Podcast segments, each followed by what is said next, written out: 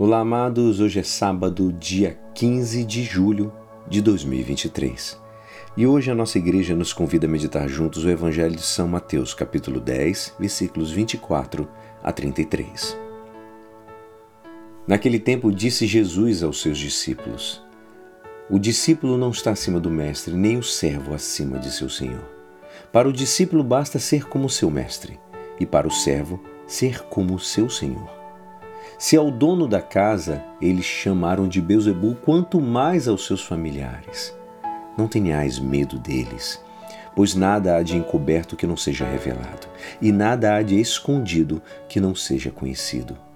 O que vos digo na escuridão, dizei-o à luz do dia. O que escutais ao pé do ouvido, proclamai-o sobre os telhados. Não tenhais medo daqueles que matam o corpo, mas não podem matar a alma. Pelo contrário, temei aqueles que podem destruir a alma e o corpo no inferno. Não se vendem dois pardais por algumas moedas?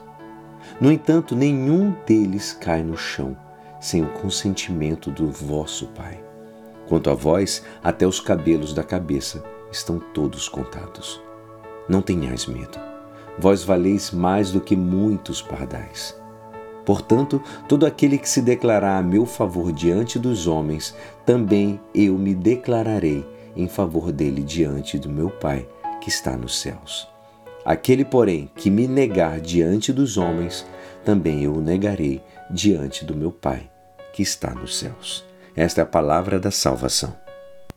Amados, hoje o Evangelho nos convida a refletir sobre a relação mestre-discípulo. No campo humano, não é impossível que o aluno chegue a ultrapassar a quem lhe ensinou o ABC de uma matéria.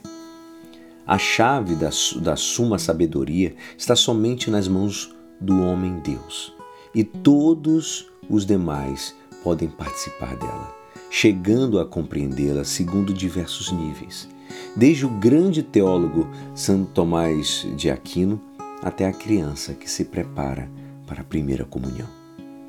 Podemos acrescentar adornos de vários estilos, mas nunca tão essenciais para enriquecer o valor intrínseco da doutrina.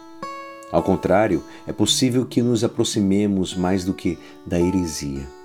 E devemos tomar cuidado quando fizermos associações que possam distorcer, ao invés de enriquecer a essência da Boa Nova. A Santo Agostinho ele nos dizia que devemos nos abster dos manjares, mas devemos muito mais jejuar dos erros. Em certa ocasião, passaram um livro sobre os anjos da guarda e em que apareciam elementos da doutrina esotérica, como um metempsicoses assim, e uma incompreensível necessidade de redenção que abalaria esses espíritos bons e já conformados no bem. O Evangelho de hoje, amados, nos abre os olhos a respeito do fato inquestionável de que o discípulo possa, às vezes, ser incompreendido, encontre obstáculos ou até seja perseguido por ter se declarado seguidor de Cristo. Como isso está atual! Como nós vemos isso mais do que nunca num país como o nosso. A vida de Jesus foi um serviço ininterrupto em defesa da verdade. Se ele foi taxado de Beuzebu, não é estranho que em disputas culturais ou nos confrontos que vemos na televisão nos taxem de retrógrados. É fato. A fidelidade a Cristo, o Mestre, é o melhor que podemos nos glorificar. Como diz a palavra, Todo aquele, pois, que se declarar por mim diante dos homens, também eu me declararei por ele diante do meu Pai que está nos céus. E é assim esperançoso que esta palavra poderá te ajudar no dia de hoje que me despeço.